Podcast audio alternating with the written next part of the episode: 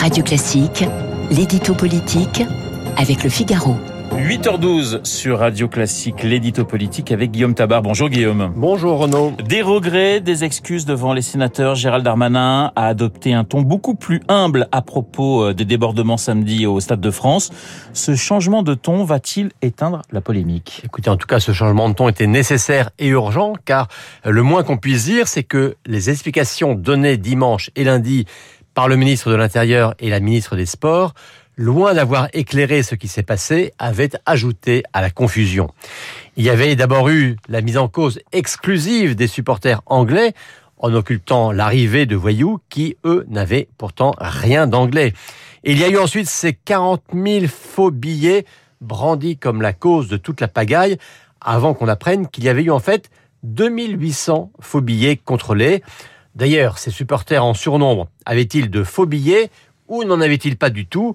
On finissait par avoir le sentiment, pour parodier Emmanuel Macron, que la billetterie avait été gérée par Gérard Majax. Toujours est-il que les ministres se sont vite vus accusés au mieux de déni, au pire de mensonge, et pour un exécutif qui fait la leçon sur les fake news, ça fait quand même désordre. S'il ne voulait pas donc encourir le risque d'une grave crise de confiance, eh bien il fallait impérativement être à la fois plus précis et plus humble. C'est ce qu'a donc fait Gérald Darmanin, même si au cours de l'audition devant les sénateurs, il n'a pas pu s'empêcher de qualifier de nauséabond les propos d'une sénatrice pourtant socialiste qui pointait précisément, elle, l'intrusion de bandes voisines de Seine-Saint-Denis. Alors sait-on comment euh, Emmanuel Macron a vécu cette affaire? A-t-il poussé à ce, changement de ton de ses ministres? Ah oui, et pas qu'un peu. Hein. Emmanuel Macron a été furieux de ce fiasco du maintien de l'ordre au Stade de France et furieux de la communication déplorable de ses ministres qui accusait tout le monde sans assumer la moindre responsabilité. Alors en public, il a bien sûr refusé de s'exprimer sur le sujet, mais en, en privé, il a poussé son ministre de l'Intérieur déjà à participer à la réunion au ministère des Sports lundi, puis à clarifier ses explications et enfin à présenter des excuses s'il le fallait.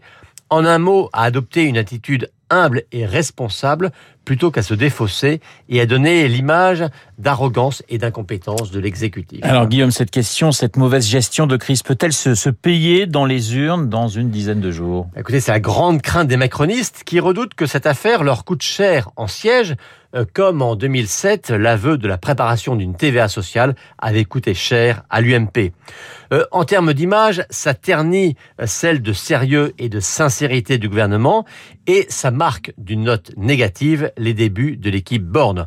Et en termes électoraux, eh bien, ça donne du grain à moudre à une droite et à un rassemblement national qui était pourtant en manque d'espace. Finalement, comme le confie un autre poids lourd du gouvernement, Darmanin était censé attirer à nous des électeurs de droite et pas faire fuir nos électeurs vers la droite. L'édito politique signé Guillaume.